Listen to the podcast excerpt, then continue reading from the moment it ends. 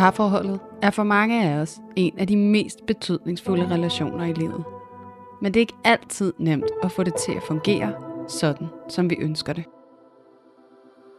Derfor er vi her, for at give dig alle de bedste værktøjer, vi kender, til at styrke dit parforhold og hjælpe dig til at opdage, at du ikke er alene med de udfordringer, som parforholdet kan byde på. Din værter er seksolog og antropolog Julie Hove, Og selvværdscoach Louise Lukov. og sammen tager vi filteret af parforholdet.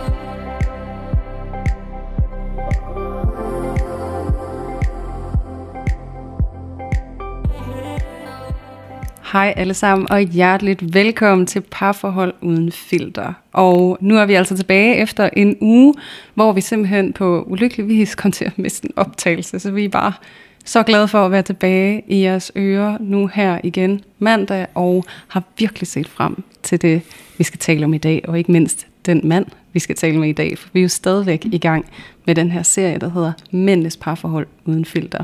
Og i dag har vi altså inviteret en mand, som kan tale fra nogle forskellige perspektiver, og øh, derfor så er vi altså også overordentligt nysgerrige på, hvad han har at sige. Og øh, inden jeg siger lidt mere om, hvem det er, vi har med i dag, så vil jeg bare lige sige hej til dig, Louise. Hej Julie. Og også dejligt at se dig igen, yeah. efter den hektiske uge, Ej. vi havde. Det var simpelthen så stressfuldt, altså. Hold Ja. nu op. Vi har jo aldrig nogensinde oplevet det før, at miste Ej. en fil på den måde, og vi var jo dybt ulykkelige, og hold nu op, hvor har vi kæmpet og kæmpet og kæmpet, og gået alle mulige veje for at se, om det kunne reddes, og det kunne det desværre ikke. Nej, det var en uge med et relativt højt stressniveau. Ja, det må man sige. Så øh, efter ja. lidt over tre år, hvor vi har siddet og lavet den her podcast, så var det alligevel første gang, vi skulle have sådan en oplevelse. Ja. Øhm, men øh, vores nervesystemer er helet igen, Ja. ja. og vi er så mere end klar til at sidde her i dag Ja. og tale med vores meget spændende gæst. Og måske er der nogen derude, som allerede kender ham ganske godt, fordi han er altså ikke helt ukendt, ham vores gæst i dag. Det er nemlig Frej Pral, som vi har inviteret med i vores podcast i den her uge. Og Frej, han er jo psykolog og specialiseret parterapeut og forfatter og foredragsholder, og listen er jo lang, og jeg lovede Frej, at jeg ikke ville til at læse hele hans CV, inden vi gik i gang. Så det vil jeg afholde mig fra, og så vil jeg egentlig bare sige hej til dig, Frej, og velkommen. Hej, jeg kan mærke lidt præstationspres, der begynder at indfinde sig over min stol. Det var også min intention. Ja, det tænker jeg. Ja, jeg ved ikke, om jeg har noget at tilføje til listen der. Det er måske lige at være far til tre børn jo. Og, Vigtigt. Ja, så kæreste og ægte mand til Vibeke på, jeg ved ikke, 12 år eller noget af den stil. Wow. Ja. Hold da. Jeg vil sige, det er en meget vigtig tilføjelse. Jeg Eller tænker, i den her anledning, Ja, det er det. Og så har jeg næsten lyst til at også at sige, øh, nu sagde jeg jo velkommen til, og det er lidt øh, ironisk, fordi vi sidder faktisk hjemme i din forældres lejlighed det er rigtigt. i Aarhus. Så, så vi er jo faktisk øh, blevet budt velkommen hjemme hos øh, dine forældre. Ja, det er rigtigt. Og Louise og mig, vi har været faktisk fuldt næsten over fra Sjælland i, i toget. Det var super hyggeligt. Ja. Jeg tog lige en forsinkelse med på vejen. Ja, en lille detur. Mm. Ja. Nærmest. Ja. Men nu sidder vi her, og det er mega spændende. Så vi skal jo snakke om lidt af hvert i dag, men vi skal starte med vores parforholdsstatus, som vi jo altid gør. Mm. Øhm, Frej får også lov til at dele sin parforholdsstatus, men jeg synes lige, vi skal starte med dig og mig, Julie. Mm. Ja, har du lyst til at lægge ud? Åh oh, gud. Ja. Ja, det blevet sådan en ny ting. Vi plejer sådan at bokse lidt om, hvem der skal have introen. ja, nu bokser vi om parforholdsstatusen. Ja, hvem, hvem går først? øh, nej, altså øhm, der er ikke så meget at tilføje faktisk. Jeg kan næsten ikke engang huske, men det er også fordi, vi ikke fik udgivet det afsnit, Ja. ja. så er det som om, at min sidste parforholdsstatus, den er jo faldet lidt til jorden. Det er rigtigt. I og med, så nu er, der sådan, nu er der ikke sådan orden i det længere. Nej, nej, så hvor kom jeg egentlig fra sidste uge? Ja. Men det er måske heller ikke så væsentligt, for det, at det vi jo gerne vil med det, det er sådan at give et eller andet billede af, hvordan et parforhold kan variere i kvalitet sådan lidt fra uge til uge, alt efter hvad det er, Ja. vi bliver udsat for og eksponeret for, hvad der lige rører sig i livet ellers, ud over parforholdet. Og jeg kan sige, at den her uge, så har arbejdet virkelig stået øh, øverst på menuen. Øhm, og jeg begynder at høre mig selv, gentage mig selv lidt, når jeg laver de her statuser. Og det går op for mig, gud, hvor arbejder vi meget. Ja. Øhm, lige nu har det mest været min kæreste, der er rigtig, rigtig meget i gang med hans virksomhed og investorer og alt muligt, som gør, at han er i et headspace, hvor at, øh, at jeg kan blive lidt udfordret. Jeg synes, det kan være svært at nå ham. Mm. Øh, jeg kan blive lidt optaget af, sådan, hvordan er jeg hjælpsom for dig, i stedet for at føle, at jeg går i vejen for dig, så jeg kan godt gå sådan lidt på overarbejde. Og det tror jeg egentlig sådan har præget vores parforhold meget den sidste uge, at, at lige der, hvor han bliver presset, så bliver jeg også lidt presset. Ja. Og så prøver vi at kommunikere om det, og det går ikke altid helt godt, fordi at vi jo netop er presset. Så Ja. det der med at så prøve at være konstruktiv og god til at kommunikere lige der, hvor kedlerne de ligesom bobler, er ikke altid øh, nemt, hvis nogensinde. Så øh, ja, det er der, jeg er. Ja. Og øh, altså, med det sagt, alt er godt og roligt, og på bunden er vi okay. Øh, så, øh, og vi har nogle gode ting, vi ser frem til her i næste Ja. uge, hvor vi skal på tur sammen til Norge. Så det glæder mig til. Ej, hvor fantastisk. Ja. Smukke, smukke Norge. Mm, lang køretur, der kan vi forhåbentlig tale lidt sammen. Ja, connecte lidt. Yes.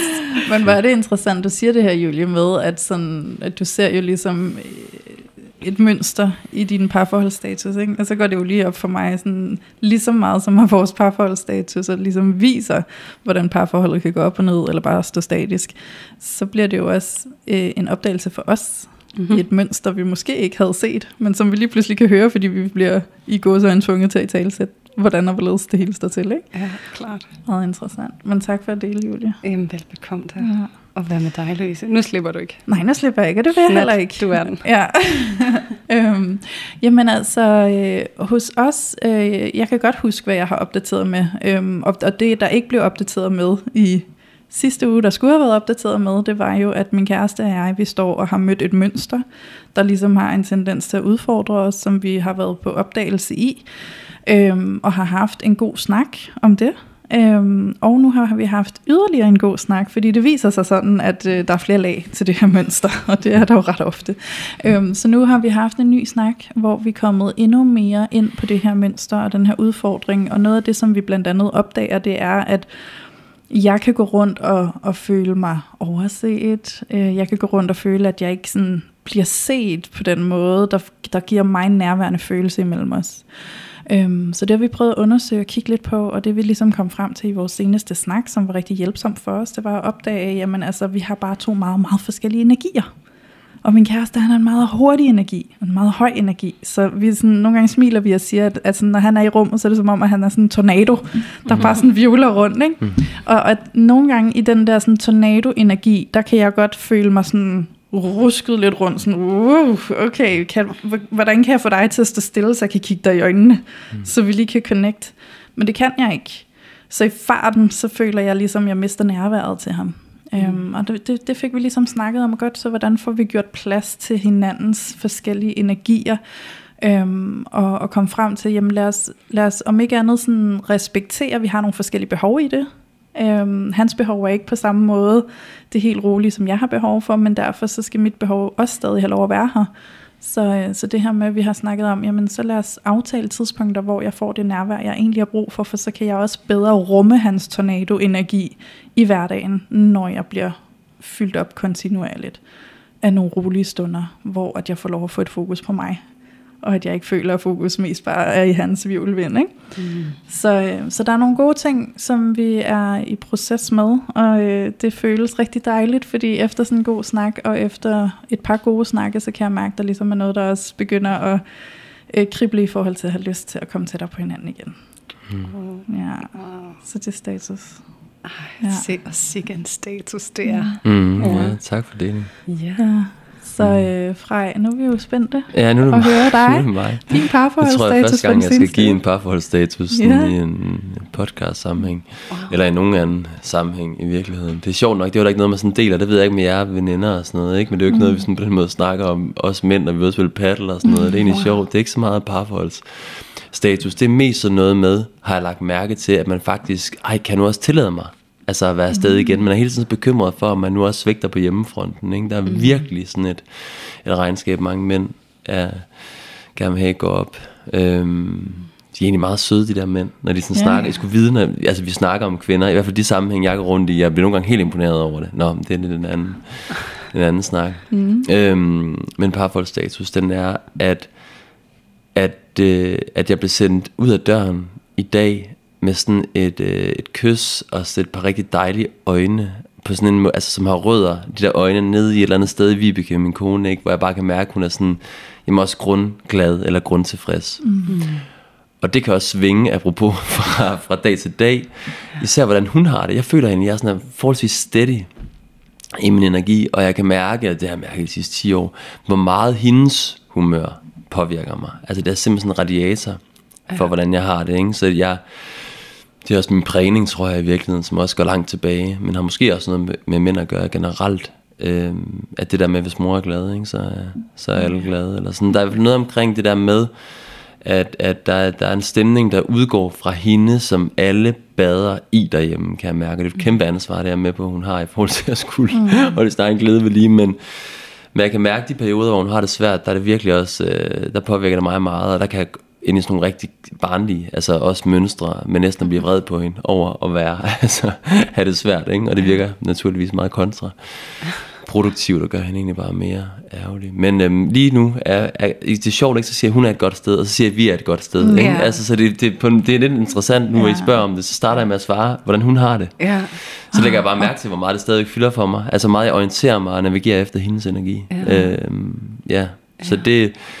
Og hvordan har jeg det så ind i det? Eller nu er det parforholdsstatusen, I kommer efter i virkeligheden. Og jeg tror, parforholdet har det jo har det på den måde godt. Vi har fået skabt nogle små rutiner om aftenen, som er rigtig fede, hvor jeg egentlig har lært at insistere lidt på, fordi hun er rigtig god til børnene, og så være meget rundt omkring dem og deres behov, ikke? hvor de som har stået lidt bord og sagt, vi skal simpelthen også have noget tid til os, og det er simpelthen vigtigt. Og næsten lyder som sådan en fjerde barn, ikke? der råber der nu er det min tur! de har fået en halv times futning. Ja. Og så har vi fået sådan et, altså får vi noget nærvær omkring, altså aften med hinanden, kropsligt nærvær, som var rigtig skønt. Wow. Fordi jeg har gang i 117 ting, så jeg kan mærke det med at blive grounded lidt i noget kropsligt, det er mega fedt. Ja. Så og det er hun meget omsorgsfuld overfor. Så det går rigtig godt lige nu, og, men som jeg også selv, det har filmet været en proces i 12 år, hvor vi netop også har været i nogle sindssyge rutsjebaner, og været igennem alt muligt selvudvikling, og ja, men det er jo en helt podcast i sig selv, ja. hvordan det forhold det har udviklet sig frem og tilbage. Ikke? Men uh, øh, PT et meget sådan uh, omsorgsfuldt sted, men også med klart en bevidsthed om, at i morgen, der kan jeg komme hjem til noget, hvor hun er fyldt med en energi af et eller andet, der har frustreret hende, eller været mm. svært for hende, og så, ja. og så vil det også påvirke mig rigtig meget. Ja. ja. Ej, jeg har sindssygt meget lyst til at gribe det, du taler ind i.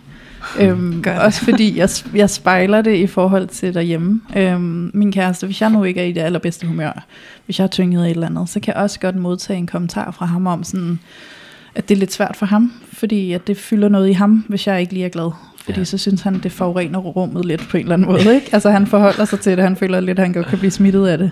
Yes. Øhm, hvilket jeg tænker, der er en naturlighed i, at vi jo påvirker hinanden med vores ja. energi og så videre, men, men det er virkelig spændende, fordi nu sidder jeg og samler tråde og kan måske se nogle mønstre i, hvorfor han har det sådan, og, og i forhold til noget barndom og alt muligt andet. Ikke? Øhm, hvor jeg har jo nogle gange stået og været frustreret, for jeg bliver i den der tilstand af sådan, jamen jeg kan, jeg kan simpelthen ikke bare være glad for din Nej. skyld hele tiden. Altså sådan, jeg skal have lov til også at gå igennem nogle af de følelser, som ikke altid er glade. Eller hvis jeg har en dag, der bare er lidt tung, ja. så vil jeg gerne have min frihed til det.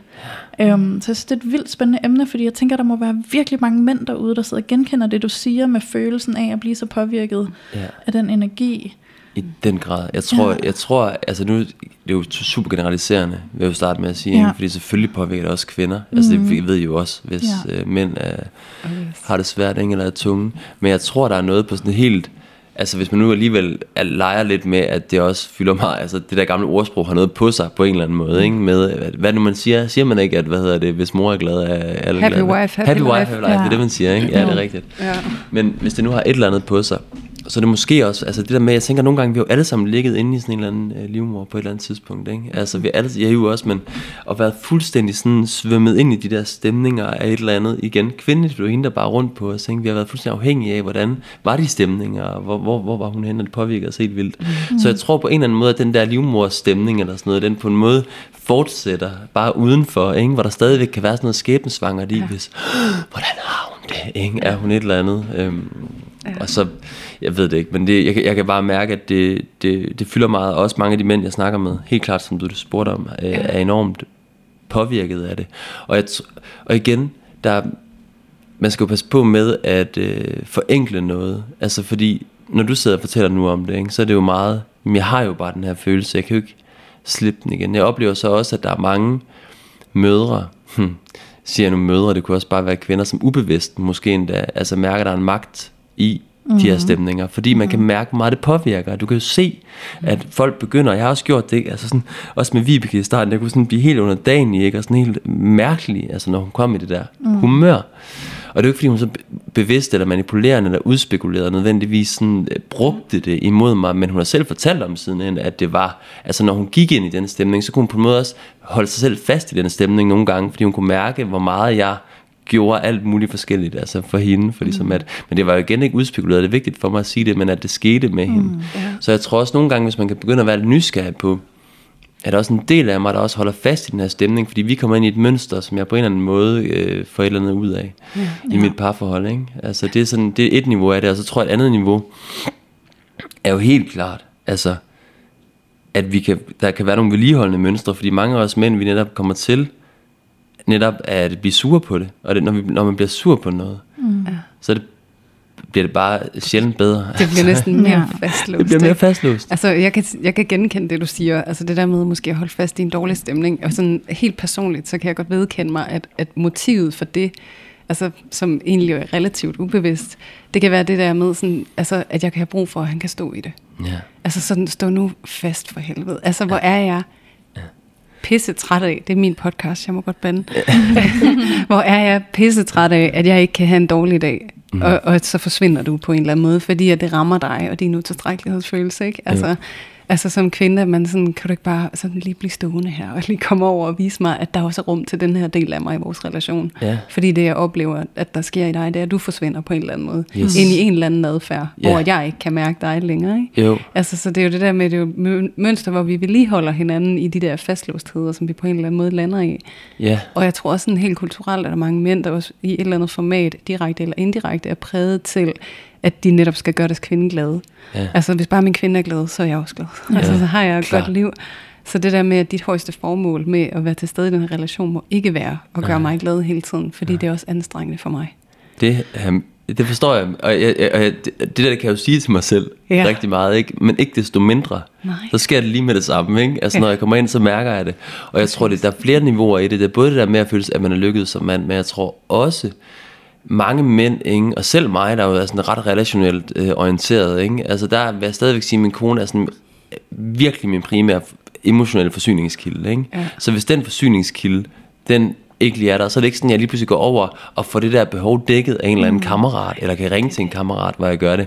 Der er bare lukket, og så er det den eneste, der er lukket. Ikke? Og så bliver jeg, ja. så, så kan I mærke det, ikke? Så, ja. så kan jeg, jeg har ikke andre steder at tabe hen. Okay. Og der er der meget mange mænd, og det er jo klart, det er jo noget, vi skal udvikle, tror jeg, i den grad. Ikke? Det er at kunne række ud efter hinanden som, som forsyningskilder, og finde ud af, hvordan kan vi sprede det mere ud, for vi bliver så pisse afhængige ja. af én kvinde, ikke? og det er jo eller et menneske. Ja, det er jo også et billede, vi ser. Det er jo det der med kvinder, der er trætte af at være deres mænds mødre, ikke? Og, jo. det er jo, altså, det, er jo. det, og det er jo det, hvis de er den primære kilde til omsorg, og, ja. og ligesom emotionel aflastning, yes. så bliver det ugenkaldeligt en eller anden form for moderrolle, altså som er ufrivillig. Og så, så ja. der er jo virkelig et kald på, og det er jo spændende, når vi snakker om mændenes parforhold uden filter. Ja. Altså, hvad er det mænd, I gør? Ja. og det, nu vil jeg lige fange dig, hvis du sidder med en hånd. Ja, jeg sidder med en hånd. Ja, kom det er så. bare fordi, jeg kan mærke, fordi vi er på et mega spændende spor, så det ja. kommer til at udvikle sig. Så jeg skal lige, inden vi kommer for langt. Øhm, fordi jeg, tænker, jeg sidder og tænker på, altså jeg kan jo også mærke sådan, Øh, nu snakker vi om det fra mændenes perspektiv, men jeg kan også godt mærke, at hvis det er omvendt set af min kæreste, der har en dårlig dag, og du nævnte det jo også lige mm. i din parforholdsstatus, ja. ikke? Altså sådan, hvis jeg kan mærke på min partner, at han er presset eller stresset eller øh, lukket, fordi han måske bare er i et lavt humør på den dag, øh, der sker jo også noget i mig. Ja. Jeg bliver også utryg i de omgivelser. Ja, øh, så jeg får også nogle tendenser. Der er en adfærd, der starter i mig, så bliver jeg ligesom aktiveret i sådan et søgende sådan, er alt okay? Ja. Er, er det noget, du har brug for? Kan jeg gøre et eller andet?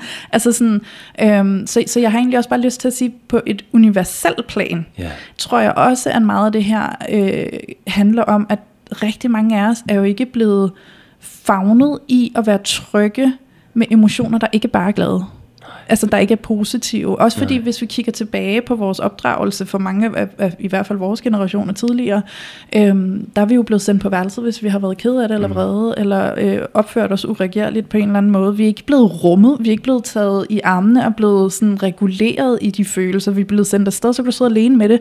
Men det kan jeg jo faktisk ikke, så jeg sidder faktisk og bliver rigtig dårligt tilpas, ja. og føler mig enormt alene og ensom, og har ikke den tryghed og støtte, jeg har brug for. Ja. Og som voksne, så tager vi jo det med videre, sådan, mm, okay, okay, der er noget ved de der sådan, dårlige dage, som jeg måske skal pakke væk.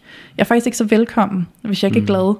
Øhm, så der er ingen af os, der sådan er særlig øh, kyndigt Nej. opdraget til, hvordan rummer vi Nej. følelser, der ikke er positive. Nej. Så jeg tror også, der er en universel tryghed, der sker blandt mennesker, Helt. når nogen ikke er glade. Ikke? Ja. Altså, og et selskab, du skal ikke komme med, hvis du ikke er glad. Så kan du blive hjemme.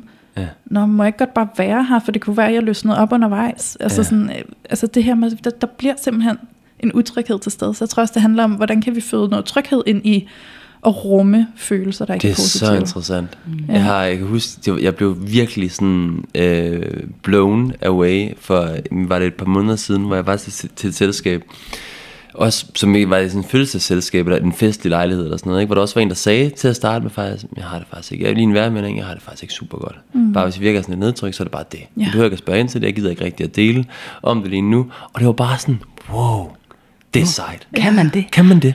ikke? Altså, og det men, men bare det, det blev sagt højt, det var som om, at det hele fik lige et lag dybere. Altså vores, alt vores samvær, det var ikke bare noget med, nu skulle vi sidde og være glade, men der var også plads til det. Altså, og så gik der jo ikke så længe, så fyldte det jo ikke længere, vel? Nej. Så jeg synes, der er noget super inspirerende i netop selv at turde gå frem med at sige, prøv at her, I skal lige vende værmelding herfra, jeg er her. I behøver ikke at tage vare på mig. Igen, mm. apropos det der med magten, som ja. sådan noget, det kan have. Ikke? Nu skal I også se på mig, og nu skal det også handle om mig. Ikke? Fordi jeg har det sådan, men bare sige, det er sådan, det er. Mm. Og det er fint, hvis vi bare lige, hvis I undrer jer over, hvor jeg er henne. Ja. Og så tænker jeg noget andet, ind i det, du, øh, du siger også der. Helt klart det der med følelser, der ikke er velkomne, og det gør, at det bliver svært at slippe dem igen. Helt klart, når man ikke føler, at de må være der, så bliver de bare siddende. Ikke? Altså det har været en kæmpe øjenåbner i mit parforhold også med Vibeke. Altså det der med, for jeg havde helt klart en tanke om, når hun først var fanget i de her følelser, så blev hun der. Ja. Altså det var, en, det var en kæmpe frygt for, altså for jeg tænkte, hvis det var mig, der var der, så ville jeg være fanget. Mm. Og det kan jeg ikke. Så, så er du væk for evigt. Ja. Du er væk for Gud. Men det der med at mærke, virkelig, hvordan hun kunne være fuldstændig overtaget af nogle følelser, og så gik der lige et par timer eller sådan noget, og så wow, så var det som om, så var det bare sådan en sky, der var glædet bort fra mm. solen, og så var hun på en anden måde. Og det der med, at hun kunne betrygge mig i det også. Altså sige til mig, Frej, hvis du prøver at byde det her velkommen nu, og sige ja til det, at det godt må være der, så lover jeg dig, det kommer til, det forsvinder igen. Jeg er bare fyldt med det lige nu. Ja. Det gjorde en kæmpe forskel, fordi jeg har ikke den der ryt, rytmeforståelse. Den er ikke en del af min, mit system, eller sådan. Mm. Og den er først blevet det efter, at jeg faktisk begynder at få kontakt til mine egne følelser. Kan opdage, hvor en uro kan være der, så kan den forsvinde igen, og sådan. Mm. Men det var det ikke før. Altså, så det der med også at klæde hinanden lidt på til at sige, jeg lover dig, det bliver, det bliver anderledes lige om lidt. Også med børn. Altså at forældre siger, ja, vi er pisse sure lige nu. Ja. Ja. Og ved du hvad, vi bliver glade igen. Ja. Men lige nu der er vi pisse sure. Ja. Fordi børn tænker, bliver også bange for, at nu sidder forældre igen, og nu er de bare fucking sure. Ikke? Mm. Og det der, man bare kunne sige det højt, de fleste ved jo også, at hvis det ligesom kan være der, mm. så sker der også noget med det. Det er ikke sikkert, at jeg bliver glad lige med det samme, men jeg får et større rum, de der følelser kan være i, og så er der på en måde noget større, der kan bære det, eller rumme det. Og det kan jeg bare mærke, det er ikke fordi, at nu bare, men det har bare hjulpet meget i forhold til, at jeg kan være sammen med Vibekes følelser. Også den der mm. tristhed der. Ja. At hun har hjulpet mig med at forstå det. Ja. Altså, fordi det Måske ja. også, at du finder en ro i, at du ikke skal gøre noget ved det. Altså, ja, ja. i den grad. Ja. Det er jo det, jeg plejer at sige. Det, der med, det er jo ikke det, vi føler, som vi har det svært med. Det er det, ja. vi tror, vi skal stille op med det, vi føler, mm. som ja. vi har det svært med. Ikke? Altså, jo at vi kommer på så hårdt arbejde. Ja, men altså, Fordi noget, vi har ja. alle de her strategier for, nu er det det her, der kommer til at ske, sådan, og det kan jeg simpelthen ikke bære. Nej. Nej. Så lad være med det. Ja. Altså, ja. Og det er jo det, der er øvelsen, ikke? Altså ture at lade være med det, og se, hvad der så sker, ikke? Altså, og måske har man brug for at sætte noget i stedet for, ikke? Fordi det er også det der med sådan, lade være med det. Når man, hvad så i stedet for, ikke? Mm. Altså sådan, så, så hvad gør jeg så i stedet for? Ja. I det øjeblik, jeg sådan skal lægge det her fra mig, så bliver jeg nødt til at finde noget, der kan overtage det space, det var i før.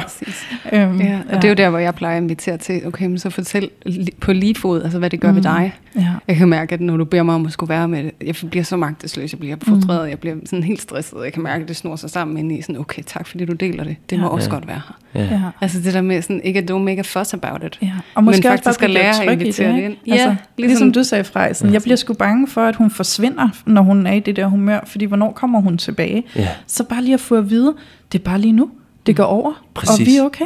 Nå okay, så kan jeg bare slappe af i det, ikke? Altså sådan, så, så ved jeg, at du kommer tilbage. Ja.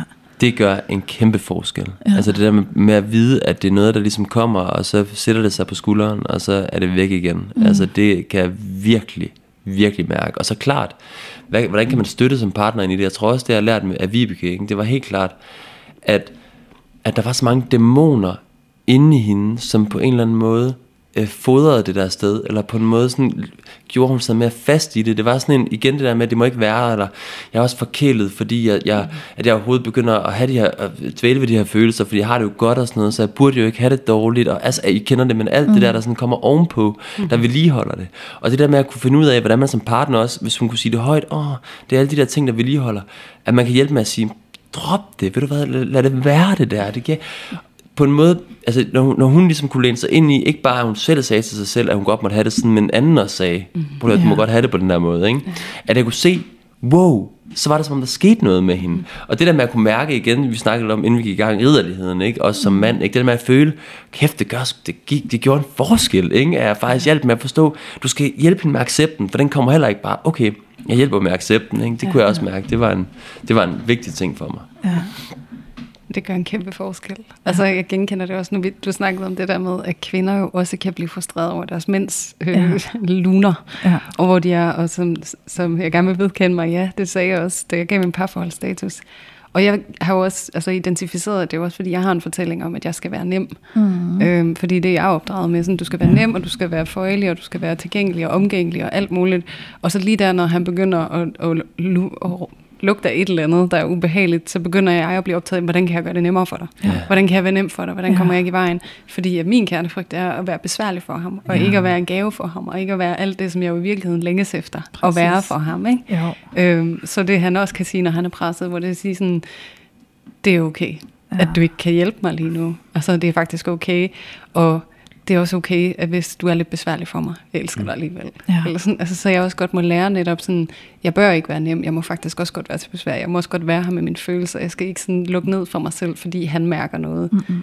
som jo er det, jeg intuitivt gør, og så bliver jeg jo passiv-aggressiv, fordi jeg et eller andet sted så bred over, at jeg skal det. Yeah. Men det er jo ikke en besked, han har givet mig, det er jo en, en indlejret besked, som jeg har fået med mig. Ikke? Altså sådan, så det er jo det der kontinuerlige samarbejde i, lad os lære hinanden at kende, og lad os vide, når A det går i gang, så sker B, og sådan, så jo bedre kan vi identificere det, ikke? 100, men også at skille den frygt, du har med dig fra tidligere, fra en reel omsorg for ham, altså som jo også ligger inde i alt det der, ikke? Det det. For der tror jeg faktisk, mange mænd kunne have sindssygt meget gavn af, også at bede om den omsorg. Det kan jeg mærke hos mig selv, når jeg har været meget ængstelig. Hvis der var, jeg ved ikke, om det typisk er en mand, at mærke angst, men det mærker jeg rigtig meget, og oplever mange mænd faktisk, jeg snakker med, oplever meget angst, eller uro, sådan af forskellige øh, størrelser. Og der er rigtig mange, der går med det selv. De vil ikke sådan bede om, polere fordi de, de har de måske ikke apropos erfaringer med, at det skulle være særlig trygt eller hjælpsomt eller sådan at få, men det der med at kunne række ud en gang med netop at bede om, vil du ikke bare lige netop holde om, eller lige gøre et eller andet i 5 minutter eller 10 minutter mm-hmm. eller sådan mhm. noget, som mand, det kan være mega fedt, og ja. mega, altså, og ikke noget, der, altså oplever jeg faktisk også, at det er måske blandet, at mange mænd også er sådan lidt igen, ah, så er jeg ikke en rigtig mand, og hvis jeg så beder om det, for jeg skal kunne klare det selv, og jeg kan ikke række ud efter det og sådan noget, men jeg oplever faktisk mange kvinder, eller flere og flere, der faktisk gerne vil være det. Og så mm. faktisk også gerne vil være den der støtte, og egentlig bare, jamen, jeg vil også gerne være den, der støtter nogle gange. Mm. Du skal ikke bare være klippen i forholdet, ikke? og faktisk gerne vil bede om det. Og der synes jeg, at øh, jeg kan vel tale af min egen personlige erfaring. Hold kæft, har det været dejligt, altså at, at blive den lille. Mm. Altså, for jeg har også troet i virkelig mange år, at jeg skulle være sådan den der klippe, ikke, der bare skulle være der for Vibeke, ikke? Og, det er et stort hende. ansvar. Kæmpe ansvar. Altså, det er virkelig, men det er også en, men det var det der med til at fastholde, at hun skal altid være glad jo. Altså, det er sådan, ja, både at hun altid skulle være glad, men også at hun skulle være ked af det. Det er det, det, det der var i det, ikke? for jeg skulle være den, der også gjorde hende glad mange gange. Ikke? Altså, det var ligesom også det, der lå. Der var også en, der var sådan en ret usund dynamik i starten af vores forhold, der faktisk handlede om, at jeg skulle være hjælperen, ikke? og hun skulle være den, der havde brug for mig, altså til at blive hjulpet. Mm. Og, øh, og det er vildt usundt, altså fordi det er, det siger, siger jo sig selv, for så skulle der være noget i vejen med hende, ikke? Mm. altså for at jeg kunne føle mig god nok. Men det siger også noget om, hvor svært det er at bryde dem igen, fordi ja. hvad var jeg så? Hvis jeg ikke var hjælperen længere. Ja. Ikke? Det var der, jeg havde min funktion. Jeg var terapeuten, ikke? der kom ind og skulle mm. læge alle hendes sorg og alt det der. Og der var rigtig meget smukt udviklingsarbejde i det, 100%.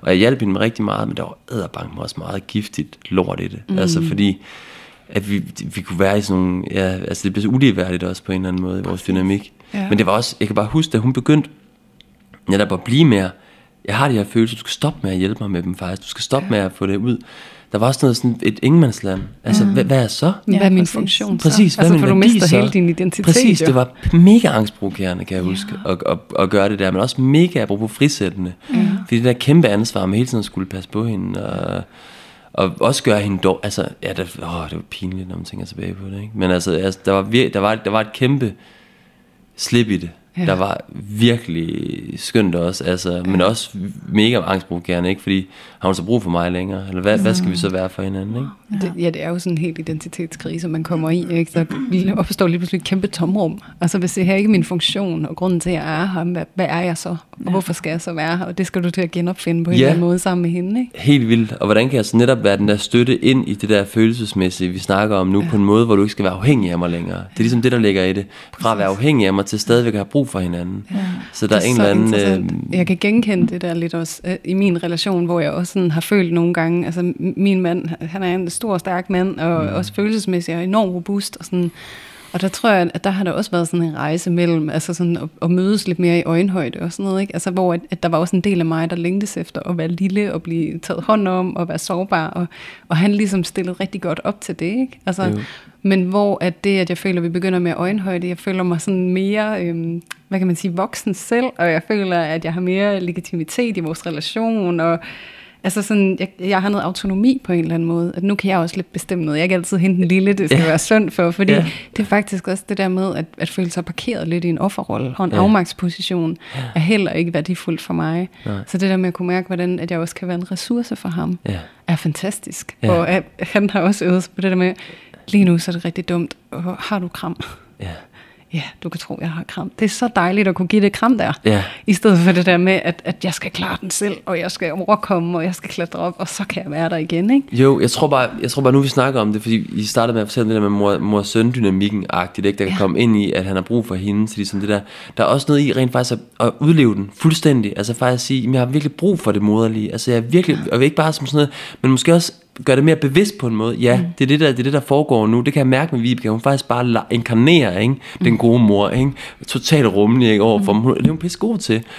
Og bare sådan svømme ind i det, fordi så kan jeg faktisk mærke, at nogle af de der gamle ting, altså faktisk bliver næret på en rigtig dejlig måde, og så kan det være, at vi faktisk slipper lidt mere. Præcis. Det der med hele tiden at skulle have det fra hinanden. Ja. Så det er bare fordi, jeg tit, jeg kan mærke det der, men jeg kan også slå mig på, at mange gange siger man det der med mor søn dynamikken som noget, der virkelig er, det skal vi ud af, og det skal vi ikke have. Ja. Måske skal det netop ind i mor søn dynamikken for alvor, for at komme ud af den. Det tænker jeg nogle gange, altså rent faktisk eje, ja. også som mand, jeg har brug for den der moderlige omsorg, også fra dig. Ja. Altså, og så er jeg med på det konflikt med alt muligt andet, men det ligger også i mig.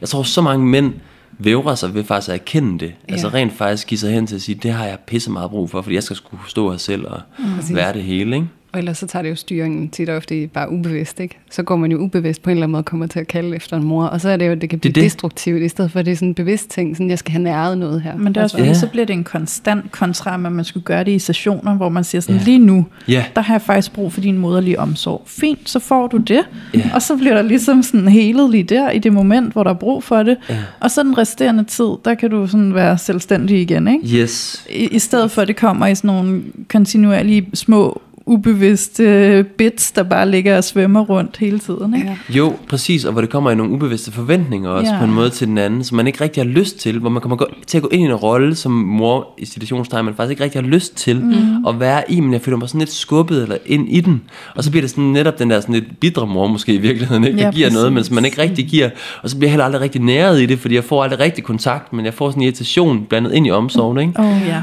ja. ja. så jeg får forstærket den der, den her del af mig, den, den kan du ikke holde af, eller den kan du ikke give plads til på en eller anden måde. Altså, ja. Altså fordi, at hun føler sig presset ind i det. Ja, præcis, for det forstærker også i ham en, en følelse af, at hun gider jo ikke rigtig være der, men det er også fordi, det. han jo presser hende ubevidst ind i noget, ja, hun ikke rigtig præcis. har lyst til at være i. Det er bare sådan en ond spiral. En sygt ond spiral. Mm. Så jeg tror helt klart, der er meget sådan, jeg kan huske nogle af de selvudviklingskurser, vi har i hvert fald været på Vibeke, og mig, hvor vi sådan har skulle lege med arketyperne, altså netop den der øh, virkelig moren, ikke, eller faren, og ridderen, og alle de der, altså hvor man kan lege med dem og gå ind i dem, altså det har virkelig betydet meget for, hvordan de der sådan mikroting foregår, fordi man på en måde kan sige, er det det behov, du har nu? Ja, det er det behov, jeg har nu, så behøver det ikke flyde ud netop i sådan ja. noget.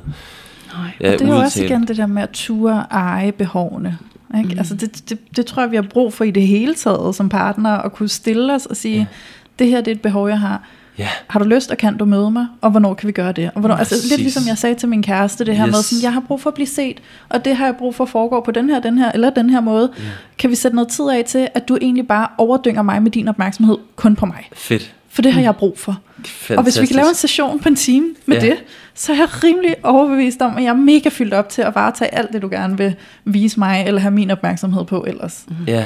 Ja, det er så smukt det der, og så nærmer vi os jo faktisk, tænker jeg, lige præcis noget af det der, som jeg mærker, mænd kæmper med. Nu må vi snakke også om, om mænds udfordringer, ikke? Fordi der er jo mange mænd, der jo gerne vil eje, eller det der behov for sex, for eksempel, ikke? Altså, eller for seksuel intimitet, og som virkelig kæmper en kamp med at finde ud af, hvordan filen skal jeg eje det behov. Og det er også noget, jeg i den grad selv har kæmpet med, for kan jeg tillade mig at have brug for det her, for det bliver jo et pres.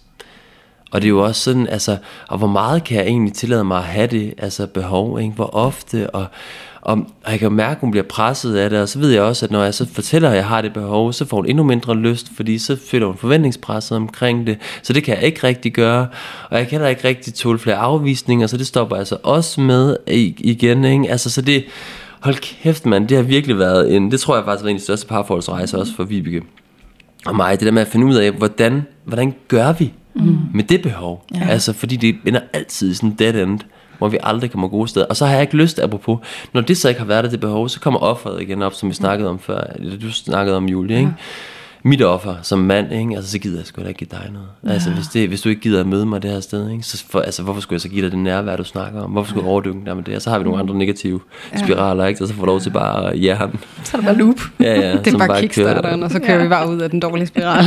kører ja. ud af. Men det er spændende, du siger, at det har været en stor rejse for jer, Frej, fordi det er jo også noget, det vi gerne vil spørge dig om i dag. Sådan lige mm. den del, fordi jeg tror, at rigtig mange, der sidder derude og lytter med, både kvinder som mænd, kan relatere lige præcis til det, du taler om lige nu. Mm.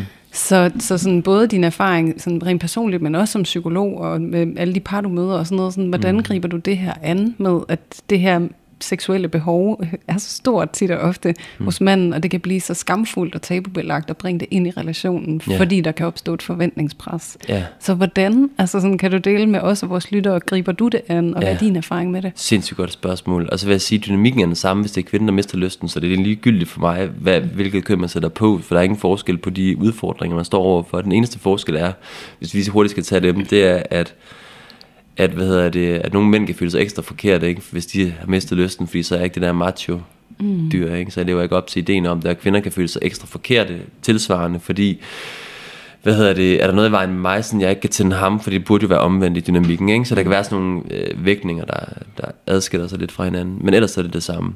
Øhm, og nu spurgte du om, Mm. Nu skal det tilbage til det igen, det der med det, skam, det skamfulde at, at snakke om behovet. Ikke? Eller ja, sådan, hvordan at man arbejder med ja. det, når man er fanget i det her mønster. Ja, ja, ja, ja, ja. det er et sindssygt godt spørgsmål. Og, og nu siger jeg noget meget hurtigt, ikke? som jo er virkelig komplekst, og vi har selv arbejdet virkelig meget med det. Øhm, jeg tror bare, jeg tænker mig at starte fra starten af i det med ja. os, for jeg kan bare huske den måde, jeg adresserede det på til at starte, men det var virkelig, det var virkelig sådan en, altså min, jeg ved ikke om det var dårlige vaner eller forsvarsstrategi eller hvad det var, men jeg kan bare huske, det var sådan et, der var sådan en afmagt, inden at Vibeke ikke havde lyst længere, ikke? hun var blevet mor. Det, der, jeg prøvede jo det samme, som jeg altid havde gjort, ikke? henvendte mig på samme måde, ikke? men der var bare ikke rigtig noget at komme efter. Mm. Og der var helt klart sådan en del af mig, der prøvede at gøre hende til problemet i starten. Ikke? Du er frigid, eller um, du burde gøre noget mere ved dig selv, og din krop, øh, bruge noget mere tid på dig selv, fordi så får du mere lyst. Og der var faktisk ikke noget ondt i det, det var virkelig sådan en del, der bare tænkte, hvis hun ligesom fatter, at hun er på afveje, ikke? at der er noget i vejen med hende, så forstår hun det. Tænk den del af mig, ikke? og så får hun mere lyst til det. Ja. Altså det der bare skete, men det ved jeg jo godt, det var, at hun blev mere og mere ulystfuld i virkeligheden at få de der kommentarer. Og, øhm, og det der ligesom gjorde den første forskel, det var helt klart, at jeg begyndte at opdage, hvordan den afmægtige reaktion, jeg havde på det, den gjorde problemet værre. Altså det var helt klart det første uh, turning point. Og så var vi på sådan en workshop. Jeg har, det har jeg fortalt om tidligere, jeg tror, en anden sammenhæng. Vi var, jeg har også skrevet om det, men på sådan en seksualitetsworkshop, ikke, hvor vi skulle lave den her dyreleje.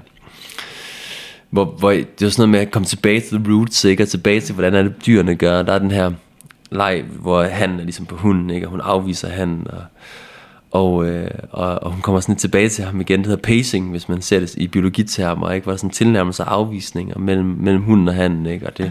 foregik så uproblematisk, kan man se, undsagen i menneskehed. Ikke? Der, var det, der var det totalt problematisk at lave den her dans, når man var kommet ind i parforholdet. Ikke, ikke til at starte, men der kan vi godt lege den der leg der, men pludselig kunne vi ikke lege den med hinanden længere, så blev det meget alvorligt og skæbnesvangert med de der afvisninger. Nå, vi var jo totalt desperate, fordi vi havde, vores sexliv var totalt kuldsejlet, ikke? Så vi legede den her leg der, og jeg kan huske, at han blev puttet. Og øh, jeg, jeg gik til Vibeke, ikke? og hun skulle afvise mig, ikke? og det gjorde hun, og det skulle være sådan, vrum, som den der hun 10, eller hvad det var. Hun var dengang, det var 10 år siden. Og, øh, og så gjorde vi det der frem og tilbage, og så skete der det lige pludselig. Så sagde Vibeke, Frej, der sker noget nu. Hvad, hvad sker der? Jeg har virkelig lyst til sex. Hun så, og så bare sådan, what? Ja. Hvad sker der ikke? Der var bare gået sådan et halvandet år, ikke? hvor der bare ikke havde været noget. Og så legede vi en åndssvagt dyrleje, ikke? og jeg tænkte, hvad sker der? Det er for sindssygt. Og så var der begyndt sådan at gå ned i forskning omkring det, og alt muligt. Og af, what? Hvad, hvad, hvad er det lige, der er på spil her? Og sådan den, den korte version af det, ikke? det var jo virkelig, at det der helt klart forventningspresset ikke blev ligesom totalt sådan forduftet fra hendes side. Ikke? Der var ikke nogen succeskriterier, der var bare den der leg frem og tilbage, og hun ja. kunne ligesom være tro mod det nej, hun havde inde i sig mm. selv. Og, uff, det var fint, at det var der, og der var ikke noget. Og det, og det kan jeg huske, det var bare sådan virkelig en øjenåbner for mig i hvert fald, at mærke, wow, så hvis jeg på en måde laver, hvis vi har noget med hinanden, intimitet og seksualitet, og, og der ikke er de der forventninger og succeskriterier, men på en måde bare kan nyde det øjeblik, der er i det, uanset. Og det var jo ret vildt, ikke, hvor vi ender henne. Og det var ongoing, noget vi arbejdede med hele tiden, hvor hun virkelig sådan frej, det bliver nødt til at være okay, jeg stopper nu. Det bliver mm. nødt til. Og du er frustreret over det. Er der noget andet, vi kan gøre, for jeg gider ikke det her mere nu. Ikke? Og så åbnede vi stille og roligt vores seksuelle rum op, og finde ud af, hvordan, hvordan, hvor kunne hun være henne med hendes ja og nejer og grænser. Øhm, og hvor, hvor der samtidig var en seksualitet, der, fik, der, der flød på en eller anden måde imellem os. Mm. Det var vildt afgørende, fordi jeg kan huske, det der var med mig i virkeligheden, det var jo ikke så meget, at, at altså det var ikke så meget sex i det hele taget savnet, men savnede, vi åbnede det der intime rum op imellem os på en eller anden måde, hvor hun fandt, fordi ellers så blev jeg jo totalt desperat, ikke? Jeg tænkte, shit, hvis det ikke, jeg har jo ikke andre steder at gå hen, vi var mm. eksklusive med hinanden, mm-hmm. jeg kunne ikke gøre andet med det, og så blev jeg jo desperat, og den desperation blev ofte grim, altså imellem os to, og den grimhed, gjorde så bare, at hun blev endnu mere selvfølgelig øh, forkrampet og dårlig samvittighed og skyld og bange og alt det der, nu var. Ikke? Mm. Øhm, så det var sådan en blanding af, at hun mødte mig mm. i at sige, at vi åbner det op. Jeg vil gerne gå ind i din seksualitet. Den er skøn og dejlig, din seksualitet. Og samtidig har jeg brug for, at du mærker, at mit nej også er skønt. Mm. Altså på en måde, så var det at behandle både naret og jaget med omsorg, eller sådan med en form for, det er i orden. Altså, mm. det var en eller anden gylden mm. øh, vej ind i at løsne det op imellem os og finde... Øh, mm. Ja, så det, det, og det, der gør sig jo gældende i dag også, ikke? hvor jeg kan sige, at jeg har brug for, at vi ligesom åbner, vi gør noget seksuelt med hinanden. Ikke? Hvad, hvor er du henne i? Jamen, jeg gider ikke penetrationssex. Jamen, hvad har du lyst til? Jamen, bare lige gøre noget med hinanden, ikke? og det kan være whatever. Og så skal der bare også være plads til, og det har jeg jo så også accepteret, at hun skal kunne sige ind i det rum, på hvilket som helst tidspunkt, nu vil jeg ikke mere. Og så skal jeg virkelig øve mig i at smile til hende og sige, det var fedt, det vi nåede. Det var super dejligt, du overhovedet gik ind i det. Ikke? Fordi jeg ja. ved, hvis de der skuffede øjne, de sådan ja. går ind i det, så, så ødelægger jeg også noget altså, ja. for hende, og så gør jeg, at nogle negative dynamikker begynder at opstå imellem Præcis. os. Ja. Wow, det er virkelig interessant. Ja, ja og det meget genkendeligt. Øhm, mange af delene også fra. Altså, jeg synes, det er virkelig interessant, og jeg kan virkelig resonere meget med det der, at for at mit hjerte skal kunne være der, så skal der også være plads til mit nej. Exactly. Øhm, og det der med, at fordi jeg siger A, så siger jeg ikke B. Øh, yeah. Altså fordi jeg siger, ja, det her vil jeg gerne være med til, det er dejligt, men yeah. at det også, der kan være plads til, at det kan ændre sig, yeah. eller øh, at det kan lukkes ned for det, hvis det er, jeg mærker, at jeg lige pludselig ikke har lyst længere. Fordi eller også så siger jeg jo ja til at gå ind i et rum, yeah. hvor at jeg ikke nødvendigvis kan være sikker på, at jeg er med på det, der skal ske, exactly. og jeg skal grænseoverskride mig selv, yeah. eller så det der med, der er den der rummelighed til, sådan, du må gerne sige nej. Ja. Og det du bliver mødt med er ikke en udskamning, eller en skyld, eller noget som helst, hvor du gjorde det, men egentlig en værdsættelse af det ja, du fandt frem til Præcis, men jeg synes, og det er jo det, jeg har været optaget i så mange år faktisk, at skulle være plads til naret, men så er jeg bare først, tror jeg, det sidste år gået op for mig, ja, men at der skal være plads til naret, bliver også nødt til at være plads til jaet. Ja. Altså på den anden side, ikke? Ja. Og det betyder ikke ja til hvilket som, men det skal være et eller andet ja til, at noget kan få lov til at flyde imellem os i det her rum der, fordi ellers så bliver jeg desperat. Ja. Så det, det er en lige vægt på en eller anden måde af de der to ting. Og der tror jeg bare, at jeg har haft meget svære kår i en tid, me too, alt det andet, ikke? Vi skulle, grænsesætning var vigtigt, og der kan jeg bare mærke, at mange mænd især har haft svært ved på en måde at stå ved, men det er der, jeg har brug for det, fordi jeg vil ikke grænseoverskride dig. Jeg vil ikke gøre noget, som du ikke har lyst til sammen med mig. Mm. Altså, og så hele tiden spurgt sig selv, hvor vigtigt er det? Mm. Kan jeg bare lade det ligge? Mm. Er det egentlig så vigtigt altså for mig? Og der kan jeg bare se så mange mænd, og også kvinder faktisk jo, som bare bliver mere og mere bitre et eller andet sted over, at det der, det får ikke rigtig lov til at flyde, mm. fordi jeg tager det ikke alvorligt nok, fordi det er ligesom blevet den der politiske korrekthedsting, som jo er rigtig god på rigtig mange måder, men den er på en måde snedet sig ind i et parforhold, hvor vi ikke rigtig kan tage det niveau alvorligt længere. Mange har sprog for det selvfølgelig også, og alt det der, ikke? Altså, Ja, og bare en naturlig åbenhed over for alt, hvad der er i det space. Yes. Øh, fordi nu sagde du også før lige det her med, at så hvis I træder ind, og I har en eller anden form for flow kørende, og så kommer der et nej undervejs, hvor yes. Der bliver sagt stop her, øh, ikke mere nu. Nej. Øhm, at der, der er en skuffelse i dig, men du bruger energi på at skjule den, øh, vise hende en, en glæde for det i noget. Øhm, jeg kan ikke lade være med at tænke ja. på, om ikke også, at der kunne være en værdi i at øhm, blive rost for sit nej, altså anerkendt for sit nej, jo, og så give plads til det okay, at du havde lyst til mere, og yes. at du blev skuffet, og at skuffelsen ikke skal blive en dårlig samvittighed for hende, men at vi også kan arbejde på, det er okay, du bliver skuffet, 100. og, at, og, og, og den anden vej rundt, at du kan rose hende og sige, tak for dit nej, det var virkelig fedt, du, du sagde det, og var tydelig. Ja, Øh, jeg glæder mig til, at vi øh, skal noget igen. 100. Altså det, sådan, så, så du heller ikke skal sådan undertrykke en skuffelse, Aldrig. der ikke må være i rummet. Ikke? Nej, 100, nej, men jeg tror aldrig, det, det er godt, pissegodt, du siger det, fordi mm. det handler aldrig, det er aldrig en farbar vej at undertrykke den der skuffelse, mm. og de fleste især, fordi der er så meget instinktuelt drive, hvis man har en, øh, hvis man er hvis man lider som kvinde ja. eller mand, så er det sådan en så, ja. så stop, okay, jamen hej, fedt, ja. eller sådan noget, ikke? Det er det er sådan lidt en, altså det er fandme nemt her at sidde, sidde, sidde og sige, ikke? Ja. Det, det, gør man da bare lige, det gør Den man der jo kage, overhovedet der bliver fjernet lige midt Ja. du skal til at tage en bid, og du siger, ja, præcis. Det er sådan, præcis, ikke? Det er mega lækker kage, den yndligste Ja. det, ikke? Du bare Jo. får, kan du godt tænke, du kan godt glemme alt om, kammerat. Altså, det er jo fuldstændig sindssygt. Øhm, så det er jo, så, det, så jeg tror overhovedet ikke, nej, du skal give total plads til det at sige, og måske endda over, altså få det virkelig ud af systemet, mm, ikke? ja. Ev, Ja, ja. jeg vil da super gerne have, have haft en orgasme eller et eller andet sammen med dig lige nu, ikke? Ja. Eller, og måske kan jeg faktisk få den på en anden måde sammen med dig nu, ikke? Som du faktisk kunne være med til. Men jo, 100%, du har så meget ret, vær totalt ærlig omkring det, og samtidig vid nu af, men det er igen det der med at huske, hvor meget det kræver af partnerne at sige nej. Mm, altså det er på en måde det der, Ja, fordi ja.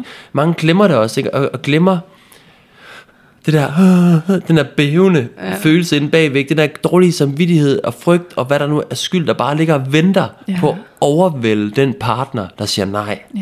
Altså, fordi, og det er også der, det er, det er noget lort, fordi rigtig mange, der siger nej, kommer også til at udvikle en forsvarsstrategi, som bliver sådan et, et nej, hvor man ikke rigtig får tydeligt gjort, altså hvor meget det faktisk betyder for en, men det bliver sådan, åh, en dårlig und, en undskyldning, eller Hovedpine. hovedpine, ikke? eller sådan et eller andet, ja. og så bliver det på en måde også sådan en, og så mærker man ikke rigtig som den, der modtager naret, altså hvor meget det faktisk betyder, og hvor meget brug den, der øh, siger nej, har for, at man faktisk siger, fedt mand, Ja. ja. at du siger nej. Dejligt, du er tydelig. Præcis, Ja. ja. at du er tydelig.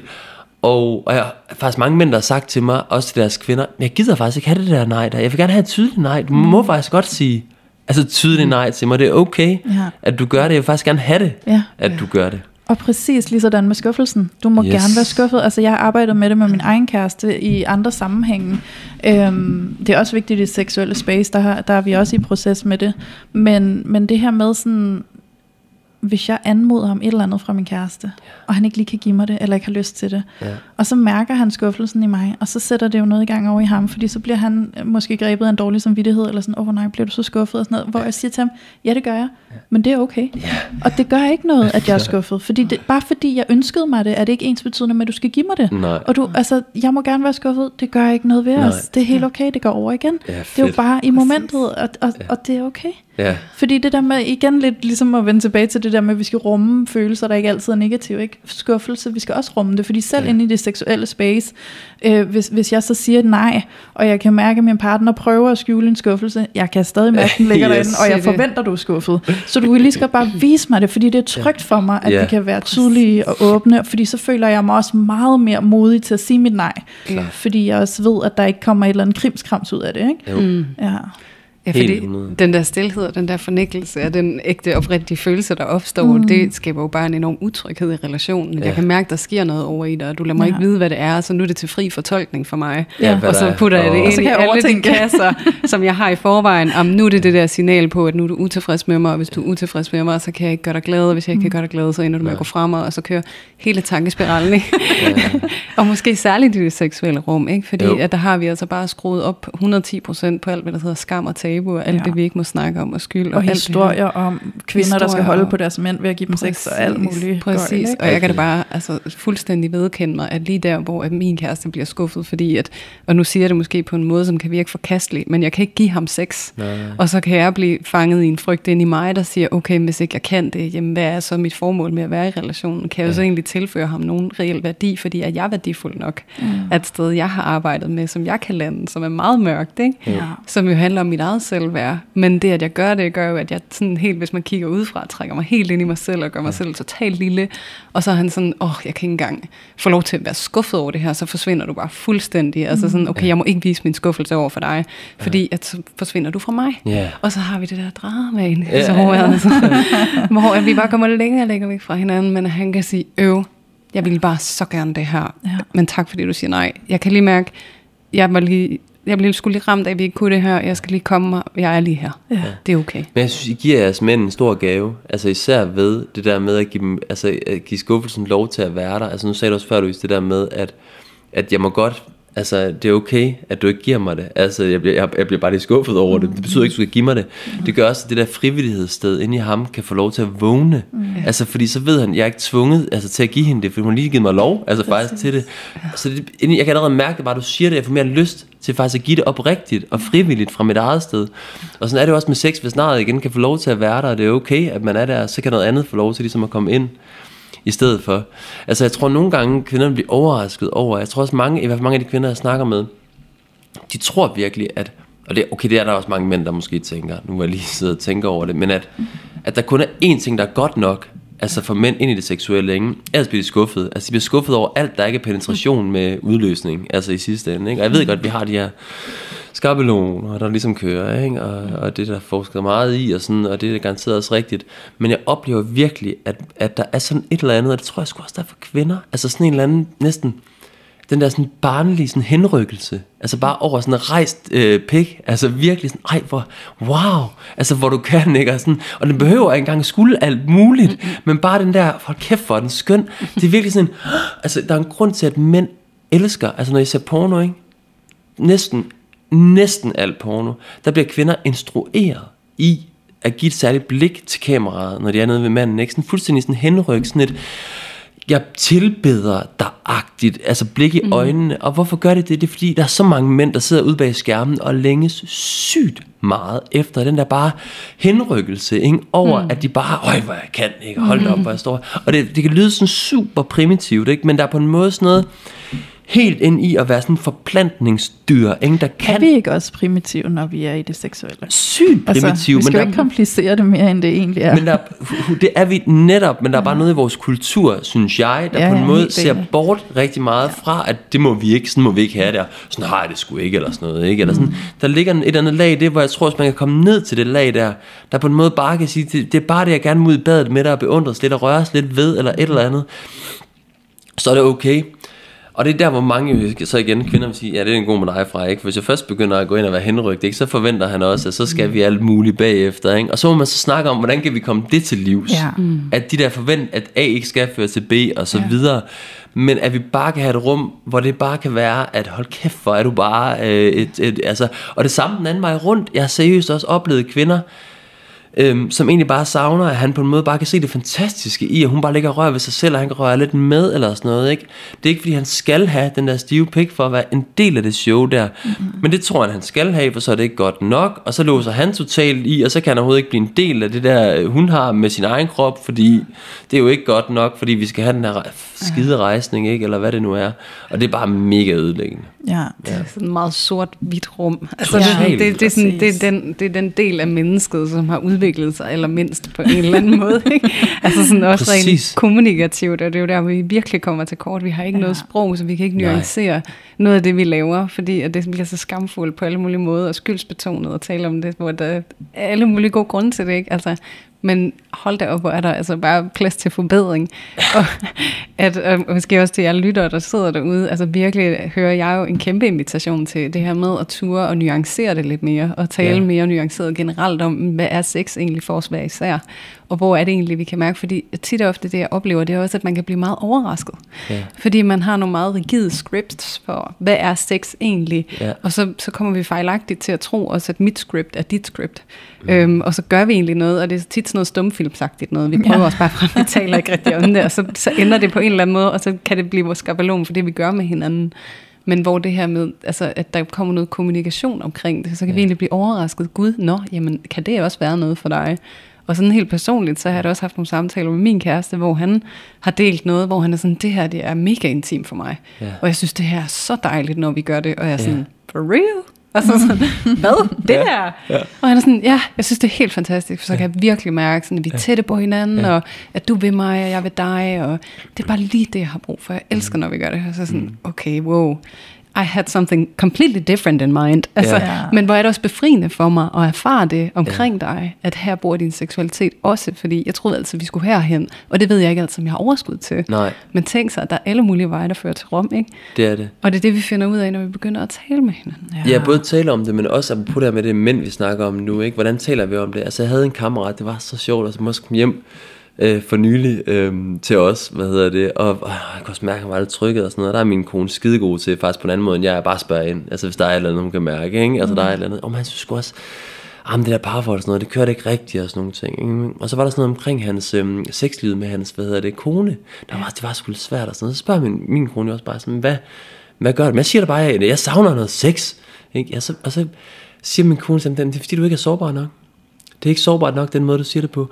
Og det, er bare, og det var sådan, og han var bare, nå, hvad mener du? Eller sådan sårbart nok, ikke? Og jamen, du siger det som om, du, det er forventeligt, eller sådan noget, at det ligesom bare skal ske, og det tænder hun totalt af på. Det kan hun overhovedet ikke være sammen med. Jamen, sårbarhed, ikke? Altså, det er da jo totalt usekset at være sårbar, ikke? Og det, igen, apropos at være mænd, og nu snakker vi om, om mænd og følelser i det hele taget, ikke? Overhovedet komme i kontakt med følelser. Det har været en mega lang proces for mig, at komme derhen, hvor jeg på en måde skulle komme i kontakt med det der sårbare sted, også i forhold til seksualitet. Mm. Det var banket ind i sådan noget med, altså, jeg har jo ikke noget valg, jeg kan ikke gøre noget sted hen med det, hvad vil du have? Altså helt ærligt, nu kommer du ind i kampen her, ikke? det er sådan, det skal være. Mm. Og rent faktisk se, at hun også var et frivilligt menneske, der rigtig nok var en del af en konstruktion og en kontrakt og sådan noget med mig, men ikke desto mindre jo også var et frivilligt menneske i det her projekt 6 sammen med mig, ikke? og som derfor også stod et pissesvært sted i forhold til og ikke bare kunne give mig det. Og det hjalp mig til også på en måde at kunne være mere sårbar mm. omkring det sammen med hende, ikke? og sige, det er virkelig bare noget, jeg længes helt vildt meget efter, det betyder sindssygt meget for mig, ja. at vi kan finde et rum, hvor vi kan begynde at prioritere det her med hinanden, og det er ikke noget, jeg forventer, at du burde gøre, men jeg kan virkelig mærke, at det vil betyde meget for mig. Og se den forskel, det gjorde for hendes åbning Ja. ind i det, det var helt vildt, ikke? Og også har min kammerat, der var sådan, nå okay, det var da spændende, men der er mange mænd, vi ved, altså vi er virkelig et ingemandsland, fordi ja. vi har ikke kontakt til det. Nej. Og så står vi der, og vi kan ikke finde ud af, vi savner det helt vildt, men vi har kun den der gamle måde at bede om det på, ikke? Ja. Og vi kan ikke sådan, og så tæller hun totalt af på det, og kan ikke hjælpe os med at forstå, hvordan vi så ellers skal gøre det, og så er vi bare fanget i sådan en... Det er bare skakmat. Så vi så skak med. ja. Altså det, øj, hvor er det svært, mand. ja. Og det er jo virkelig frustrerende, når vi sidder og taler om det på den her måde, altså sådan at virkelig identificere alle de gode grunde til, at det her det er svært. Mm. Men noget af det, jeg kunne være nysgerrig på, også sådan her, når vi lakker mod enden, det er måske også sådan fra dit bedste bud på, sådan, en ting er, hvordan kan en kvinde støtte sin mand lige her, Ja. altså give ham en hånd til, at der kan blive lukket op for en eller anden form for åbenhed, sårbarhed, intimitet. Ja. Øhm, og hvad kan manden gøre, sådan at mænd og kvinderne, der sidder og lytter med, måske får en hånd lige her, der hvor de går lidt i stå. Ja, havde du noget løse? Eller var det? Nej, Det var, jeg får lov til at... du har ja, rettet det med var dig. det. Ja. Vi kan er være, spændt. Det kan være, jeg kommer med et eller andet, men lige nu der... ja, ja. Nå, men du havde tilføjelse til eller sådan noget. Nå, men så, hvad hedder det, um, altså i forhold til det konkrete seksuelle, tænker du, hvordan man kunne... Ja, nu, nu kan man sige, nu er det der samtalen, den leder os hen. Ja. Øhm, og jeg tænker jo sådan, at det seksuelle er jo i og for sig også bare et meget sårbart rum på en Ja. eller anden måde. Og det er jo generelt også noget, vi har identificeret i mange af de snakke, vi nu har haft med mange mænd. Ja. At det der med at gå ind i det sårbare og kommunikere og åbne op og lukke ind, Ja. at det er der, det kan blive rigtig svært, fordi der mangler ligesom et eller andet Ja. dimension for dem. Så sådan din bedste erfaring, både som psykolog, men også som mand, altså, mm. hvad gør jeg? Ja, altså apropos det her, altså det har været altså stille sig åben over for, at min, øh, det skal manden gøre, ikke? Altså over for at ens kvinde godt må klæde en på i forhold til, hvad der virker, fordi jeg oplever ofte, at kvinder har et forspring, altså følelsesmæssigt forspring i forhold til at vide, hvad det er, der fungerer for mig i det her. Ja. Du, kan ikke, altså, du bliver nødt til at spørge på den her måde, du bliver nødt til ligesom at, at der bliver nødt til at komme en anden sårbarhed ind omkring det, fordi måden du gør det på her, du kan for eksempel bruge den her sætning, eller, og det kan godt være, det føles fake til at starte med, eller sådan, men på en måde gå lidt i oplæring. Altså det har virkelig været min egen erfaring. Altså jeg har været nødt til at gå i oplæring hos min kone, for at lære de her ting, øh, at forstå hende, og hvordan hun fungerer, ikke, og hvad hun har brug for. Så at tillade, og det er ikke umandigt, altså at gøre det, altså det er totalt, det vi bliver nødt til at gøre, ind i, ind i alt det her. Og, øh, og så tror jeg, nu ved jeg ikke rigtig, hvad jeg skal sige det her, for det er noget, jeg lige er kommet i kontakt med nu, hvor vi sidder og snakker om det, men, men at man som kvinde også nogle gange øh, kan, kan, kan forestille sig, at der bag noget af det der, øh, sådan et hårde, eller hvad det nu er hos mænd, er noget mega blødt, altså sådan mega blødt længsel efter alt muligt, men som han ikke rigtig har, har sprog for, eller ord for, eller mm. kan finde ud af at sige på andre måder. Og at mange mænd dybest set igen, og det er virkelig min erfaring, at længes efter både en moderlig omsorg faktisk, altså for deres kvinder, og, og selvom han kan sige, at jeg har ikke brug for noget, eller sådan, og, og længes efter den der beundring, altså et sted fra hende. Og jeg tror, hvis, mange, hvis nogle kvinder et sted kunne tage deres eget nej alvorligt, og, og gå med et stykke hen ad vejen, og wow, og hvor du kan, og din maskulinitet, og hvor det, mm, hvor det lækkert. Og det, det var det, du fik, eller sådan noget, ikke? Og så må han stå og være frustreret over det, ikke? Og, og så skal han selvfølgelig hjælpe til at forstå, hvad den frustration gør ved hende. Men et eller andet sted tror jeg virkelig, at man kunne komme langt ved, at hvis man kunne komme et sted hen som kvinde selv, hvis hun ikke har sin mand med i det, mm-hmm. hvor, hvor hun bare kunne give ham det, vel, fordi det vil også lande ind, og hun bliver ikke en narfisse, og hun bliver ikke alle de her ting af at gøre det. Mm. Altså, ja, jeg ved det ikke, men, men altså ture have mod til at nærme sig noget af det, og ture give ham en blødhed, ture give ham noget, noget seksualitet eller sådan noget, uden at overskride sig selv ind i det, og så bare mærke, hvad, hvad gør det ved ham? Fordi vi er pisse dårlige også mænd til at være oprigtige omkring, hvor meget vi har brug for, altså fra mm. kvinder, altså virkelig. Øhm, og hvis kvinder kunne gøre lidt af det sådan for, for os, siger jeg nu. Mm. Nå, oh, undskyld, så laver jeg med min bord. Men det, det, det, det ved jeg ikke, om det er et råd, men det, det, det tror jeg i hvert fald, det kunne være en vej. Altså jeg synes, jeg hører et eller andet sted, at det handler om, at vi giver hinanden en hjælpende hånd. Mm. Forstået på den måde, at manden har brug for en hjælpende hånd fra kvinden, men kvinden har jo også brug for en hjælpende hånd yeah. fra manden til at vide, at mit nej er okay. Yeah. Og mit, mit, mit nej bliver, øh, i, nu, nu bruger jeg det her ekstreme sprog i forhold til at så tilbede manden, der står der med sin yeah. stive pik og alt andet, ikke? men også at blive tilbedt i, at man siger nej og sætter yes. en grænse. Yeah. Sådan så vi kan tilbede hinanden lidt i yeah. nogle formater. Ikke? Altså sådan, så, så, så jeg tror, det er den der hjælpende hånd til hinanden, mm. der hvor vi har brug for det, fordi mange kvinder er sindssygt opdraget til at være meget compliant, mm. øh, til, altså til at give efter og bare sådan, øh, øh okay, du vil have min krop, så, så værsgo ud og tage den, selvom jeg egentlig ikke havde lyst til at give den lige nu. Men ja. det må jeg vel ofre, eller sådan, mm. ikke? Og, og det, sætter desværre nogle rigtig svære ting i mange kvinder. Ikke? Mm. Altså også det her med sådan, ikke at vil være narfisse, så jeg vil ikke starte noget, hvis jeg ikke Nej. er sikker på, at jeg kan fuldføre det. Hvis jeg så har startet noget, så føler jeg mig forpligtet til at fuldføre, og så grænseoverskrider mm. jeg mig selv, fordi jeg måske ikke havde lyst til at fuldføre, ja, ja, da vi først var halvvejs. Ikke? Ja. Øhm, så også det der med, sådan, at, at der kan manden også komme ind og give en hjælpende hånd til kvinden. Klart. Mm. Tilbed hendes nej, tilbed at hun godt må øh, forkæle nogle dele, eller yeah. sige noget, eller sætte en stemning i gang, som ikke skal yes. ende ud i øh, penetration og udløsning af alt muligt andet, ikke? Jo. Lige så vel som at hun kan give en hånd til manden på nogle andre områder, ikke? Så vi giver hinanden en hånd. Og det er jo øhm. så fantastisk, præcis, og hvis man som mand kan begynde at forstå, hvor meget det kan ændre nogle af de mønstre, du netop lige fortæller om inde i kvinder, hvor der er netop al den compliance, du, mm. du lige fortæller om, og så meget, der har lyst til at overhøre naret, at han faktisk kan skabe det der rum, til det der nej der, mm. ikke? at der faktisk bliver mere plads til det, ja, han længes så meget efter, hvis han kan skabe det rum til det nej der. Ja. Det tror jeg rigtig mange mænd kunne have brug for. Ja. Mm-hmm. Det tror jeg også, og jeg tror også, at i, i det store hele, øh, det kan jeg i hvert fald sige for mig selv, og det, det tror jeg gælder for mange kvinder, jo mere trygge vi føler os i, at kunne gå ind i det her rum, ja. udfolde os, som vi har lyst til, stoppe, når vi har lyst til det, gentage, genoptage, når vi har lyst, og så videre. Mm. Så, så jo mere trygt det bliver, at vi bare bevæger os sådan lidt intuitivt i det rum, mm. jo mere udvider vi også vores lyst. Altså jo mere lyst kommer der til stede. Præcis. Ja. ja en frihed til at også at mærke sin egen lyst på en eller anden måde, ja. og mærke, hvordan den på alle mulige måder kan forandre sig i et eller andet forløb, man går ind i. Ikke? Altså. Og så bliver det også meget nemmere igen at sige ja til jaet, mener jeg. Altså i forhold til det ja. der ja, der kan være der bare dagligt. Det er bare fordi, igen, nu snakker vi meget om, hvad kvinder er blevet opdraget med, men jeg møder virkelig også mange mænd, der modsat tæmmer en seksuel drift Ja. hele tiden inde i sig selv, ikke? som både er blevet hæmmet og tæmmet, tror jeg, ind i en, parforholdskonstruktion, der er monogam nok også, men det er også for kvinders vedkommende, men som også bare bliver det, hvis kvinden ikke har lyst Ja. til ham. Og så stopper han også med de daglige henvendelser, eller tilnærmelser, eller sådan noget, og hvor er du lækker, eller hvad det nu er, ikke? fordi han også frygter den der afvisning, der kommer i sidste ende. Ja, eller måske er bange for at sætte et pres på hende ved at sige, du er lækker. Åh oh, nej, tror hun så er det, fordi jeg er ude på noget? Ikke? Fordi der er jo også mange kvinder, der Præcis. netop responderer med sådan, kommer det med blomster? Uh, okay, hvad vil du have af mig? Altså Præcis. sådan misforstår, altså at, eller, og det er jo ikke altid misforståelse, nogle gange er det jo reelt set det, man er ude på, ikke? Mm. så må man snakke om det, mm. men, men også det der med at give lidt slip i det der med, sådan, ja, du kunne godt give mig et klap i røven og fortælle mig, kæft, hvor ser du godt ud, skat. Ja. Uden at det skal betyde, at jeg prøver at lede til noget sex. Præcis, og selv hvis det så var for, at det skulle lede til noget Ja. sex, ikke, så har man måske lige pludselig et sprog for, at det er okay. Ja. Altså, at det ikke er, altså, det er okay, at der så kommer et nej f- 500 meter henne af Ja. den bane, ikke? Ja, ja, ja. at det er stadigvæk en succes. Vi har stadigvæk lige haft et eller andet møde, vi har lige mærket hinanden ja. kort. Mega lækkert. Præcis. Og kan man fejre det. Ja, Ja. ja. Det er meget smukt. det er det faktisk. Ja. Og nok nem- nemmere sagt end gjort, vil jeg også lige sige. Ja, meget nemmere- det er- meget nemmere sagt Men det er en retning, kunne man ikke snakke Og om en det? god bevidsthed at bringe ind i spil, fordi så, så har vi da noget, vi kan begynde at tage fat i og arbejde på. Ikke? Ja, måske. Altså, jeg synes, det der med at sige ja til det, der er, altså, Ja. det kunne også være et nej. Og så er der også noget mm. intimitet i det på en eller anden måde. Eller vi- vi kommer hinanden nærmere, og det er måske også, altså sådan, jeg kan mærke også personligt, fordi det er noget, jeg har arbejdet meget med. Jeg kom jo sådan lidt ud i verden her for et års tid siden, som lidt en aseksuelle seksolog, ikke? Øhm, som nu har kommet et andet sted hen. Ikke? Så derfor så er det været en stor proces for mig, det her med at skulle udforske mit nej, øh, og mærke, at der var en plads til det, fordi at jeg netop, også som jeg tidligere sagde i den her episode, min opgave er at være nem, og sørge for, at du har alt, hvad du har brug for, ikke?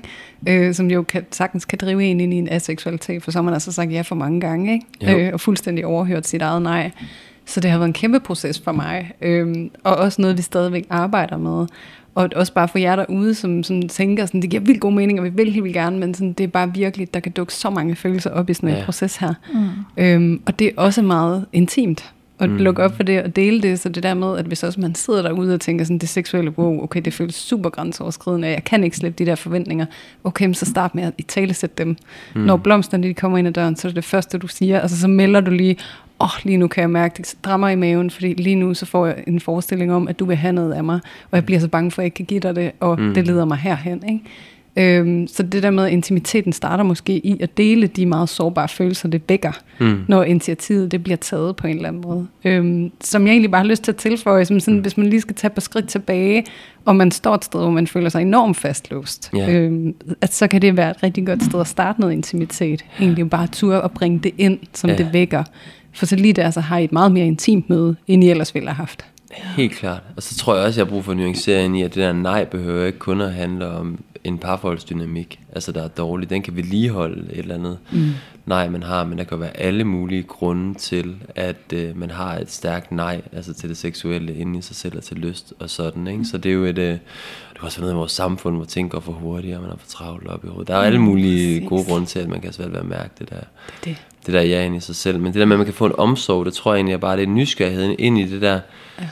Nej, og prøv at være med at dømme det så meget. Både ja og nej. Du skal ikke dømme så meget, men kan man få en omsorg ind i det, og nysgerrighed ind i det, så tror jeg, man har en retning i hvert fald ind i.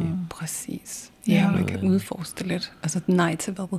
Ja, Hvad er det egentlig, jeg hvad er det siger nej til? Ja, præcis. Det er et stort spørgsmål. Ja. Ja. Fordi det er nemlig et stort spørgsmål i sig selv, Ja. ja. så bare lige spørge sig selv, jeg mærker et nej, hvad er det, jeg siger nej til? Mm. Er det fordi, jeg har en forestilling om, at vi skal ligge i 45 minutter nu, og have en session, som jeg egentlig ikke føler mig klar til?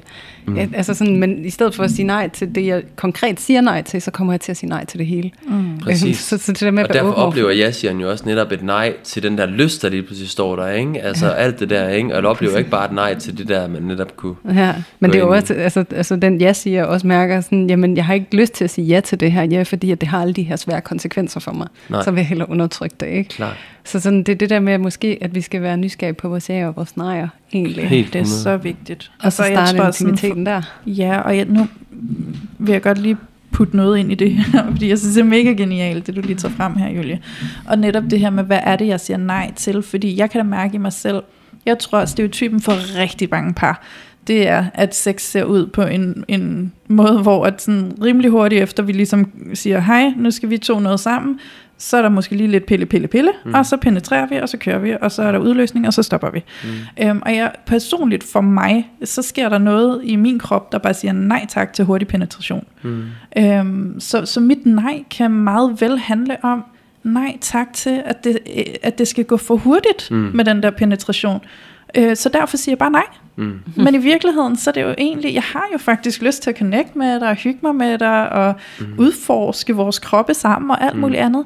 Men jeg har brug for, at det foregår på en anden måde, end jeg har været vant til at det gør. Mm. Øhm, og, og der tror jeg også, der er noget med en bevidsthed for, at, at åbne op for, at sex jo efterhånden gerne må få nogle flere nuancer, end det har haft. Fordi mm. hold nu op, den der historik, rigtig mange af os har med os ja. i, at sex ser sådan ud, at det bare er penetration, og så kører vi, og så slutter mm. vi, og så er det det. Ikke? Mm. Så, så også at åbne op for sådan, nå, øh, ja tak til, at vi hygger os sammen lige nu. Nej tak til, at det går for hurtigt. Mm. Så hvis vi bare kan tage os tiden, få kroppen til at åbne sig og varme mm. sig op, så er jeg med. Ja. Men jeg er ikke med, hvis det skal gå for hurtigt. Nej. Så tror jeg en sidste tilføjelse, jeg også lige kommer i kontakt med, nu er det fordi, der er lige en mandestemme, der kører ind i mit hoved, en mand, der siger, at det gider jeg faktisk ikke have, hun skal for eksempel gøre noget for mig, hvis det bliver sådan mekanisk, kan jeg huske, ja. eller sådan bliver, så føles det som sådan en to-do-ting, og der har jeg faktisk heller ikke lyst til, at hun gør. Og der har jeg oplevet, at og det, det lyder måske sådan rollespilsagtigt, ikke? men altså, hvis, man, hvis hun finder ud af, hvad hun rent faktisk gerne vil sige ja til, altså mm. som er inden for hendes grænse, altså så gør det med glæde. Ja. Gør det med glæde, fordi ja det der med, at man faktisk, altså med en nydelse, eller hvad man kan gøre det, for det betyder alt, for de fleste, i hvert fald også mænd, og jeg tror, det gælder fuldstændig på samme måde, som man vender kønnene om, altså hvis det bliver sådan en netop, det, det er jo sårbart, at faktisk lade nogen gøre noget, altså for en, det er ikke bare et eller andet, man tænker, det skal bare gøres, så hvis den anden faktisk kan vise en form, netop tage en form for begejstring med ind i det, mm. også selvom jeg måske ikke lystmæssigt, at det dunker helt vildt, eller det kører der ud af, mm. det er en kæmpe forskel, så det er vigtigt for mig at sige det, og jeg har faktisk oplevet mange igen mænd, der siger, jamen bare det med at vi nu har et rum, hvor jeg kan mærke, at du faktisk også nyder at give mig noget andet end bare en gang imellem. Der er overhovedet det der pres på, at jeg skal penetrere og alt muligt hele tiden. Fordi jeg føler faktisk, at noget af det her, jeg har, det bliver set og anerkendt og værdsat nu. Mm. Lige, ja, nu er bare en at. Jamen, det er skide godt. Ja, og det er sindssygt vigtigt, at du gør det, fordi det her er jo mændenes parforhold uden filter. Så vi skal også have mandesiden med. Ja, og du sagde helt konkret, det her det er en mandestemme, og det er ja. dem, vi gerne vil høre. Ja, så det er rigtig godt. Ja. ja. Hammer, hammer godt. Ja. Øhm, altså vi sidder jo her alle tre, kan jeg mærke, og har lyst til at komme med tilføjelser og tilføjelser og tilføjelser, og nærmest ikke kan stoppe. Nej, der er meget. Man skal passe på med at putte nørder i samme rum. det er jo det. Præcis. Men øh, er der nogen, der sidder tilbage med en, en endegyldig tilføjelse, som de simpelthen bare ikke kan gå hjem uden at have delt? Ej, jeg har lyst til at bare lige sige noget simpelt, jeg har tænkt i, ja. i noget tid øh, med den her afsluttende samtale. Og det er det der med, at, at næsten bag hver et nej, der ligger et ja til noget andet. Ja. Så det, det kan være, rigtigt. nej, jeg gider ikke sex, men ja, hvor vil jeg egentlig gerne være tæt på dig? Ja. Der er mm. bare lige noget andet, jeg virkelig har brug for. Alle fravalg indebærer også et tilvalg. Yes. yes. Så vær nysgerrig på det nej. Ja. Hvad er det, du siger ja til, når du siger nej til noget andet? Mm. God point. Ja. Mm. Så kan vi virkelig komme længere. And men, on that men note. Ja. det, var, øh, det var et rigtig godt punkt, om Julie. Åh, oh, det er godt. Tak for lige at lave en simpel overskrift på det, fordi det hjælper nogle gange. Mm. Ja. Tak til dig, Frej. Selv tak, det var en fornøjelse. Ah, men altså, det har været en kæmpe ja. fornøjelse. Jeg har elsket den her samtale, og jeg synes, det er så fedt at mærke energien i rummet, og hvordan vi bare alle sammen sidder her og kribler, og synes, det er mega spændende. Ja. Så tusind tak, fordi du har lyst til at med os. Selv tak. Jeg håber også, det giver mening for dem, der sidder og lytter med. Det tror jeg, det gør. Derude. Ellers så må jeg også, hvis jeg har kommentarer eller spørgsmål, så tænker jeg også bare, at de kan vel sende dem til jer, eller, ja, klar, eller hvis der er et eller andet, de gerne vil have klart, klart. uddybet eller klargjort. Ja. Skriv ja. endelig.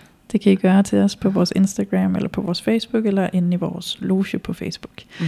Og nu er det faktisk et stykke tid siden, vi har nævnt lotion, så det kan jeg jo gøre lige nu, hvor jeg mm. lige sådan name dropper den. Men vi har altså en gruppe inde på Facebook, så til alle jer kære lyttere, der sidder og lytter med, som gerne vil ind i et fællesskab, hvor der er space til at dele udfordringer eller dilemmaer, I har i jer selv og i jeres parforhold, så kom derind. I skal bare søge på parforhold uden filter, bindestreg lotion, og ansøger medlemskab, så kommer I enten næstkommende tirsdag. Og så sidder der altså bare et hav af andre lyttere derinde, klar til at støtte dig og komme med deres gode råd og erfaringer. Og øh, jeg kan bare love, at du bliver grebet, fordi vi sidder og kigger med. Der er simpelthen den sødeste, rareste tone derinde. Så der kan du komme ind trygt og dele. Og det kan du gøre både øh, personligt, altså med dit navn, din almindelige profil. Man kan også godt slå dilemmaer op anonymt, hvis man ikke er helt tryg i at skulle stå med navn til sit dilemma. Så det er en invitation herfra, mm-hmm. og øh, Ja, og det er jo blevet kæmpestort. Altså, Det er der er lige knap øh, 4.000 medlemmer. Ja, så der det er er det. virkelig mange til at gribe dig ind. det er der. Der er virkelig nogle øh, kærlige hænder derinde til at gribe dig med Ja. det, du kommer med. Ja. Ja. Og, og ikke mindst, så kan du også slå noget op derinde, og så kan du virkelig få lov at erfare, hvordan du på ingen mulig måde er alene Ja. med det, du oplever i dit parforhold. Mm. Så at jeg ikke er så unikke, som I nogle gange frygter, I går er. Ja. Det er meget naturligt og normalt, det I oplever langt hen ad vejen. Præcis. Og det er enormt forløsende i sig selv at finde ud af. Præcis. ja. ja. Super. Men øh, så er der vel ikke mere at sige i dag. Så øh, tusind tak for i dag til dig, Julia, og tak for i dag til dig, Bra. Selv tak. Ja, tusind tak for i dag til jer. Jeg kan mærke, at jeg er helt forpustet. Ja. det har virkelig, og det ved I jo ikke derude, eller det kan være, at I kan høre det igennem mikrofonen. Det har virkelig været en intens samtale i dag, og, og jeg har bare siddet og været så opslugt af samtalen, at, at jeg føler næsten ikke, at jeg har fået sagt ret meget. Men det har jeg sikkert. så, men det er jo fantastisk, når man har de samtaler, fordi så er det virkelig, fordi der er guld i. Og øhm, vi håber, at det er en tilsvarende oplevelse, I sidder tilbage med derude. Og øh, så vil vi bare sige tusind tak til alle jer vidunderlige lyttere derude, der endnu en gang har været med til at tage filteret af mændenes parforhold.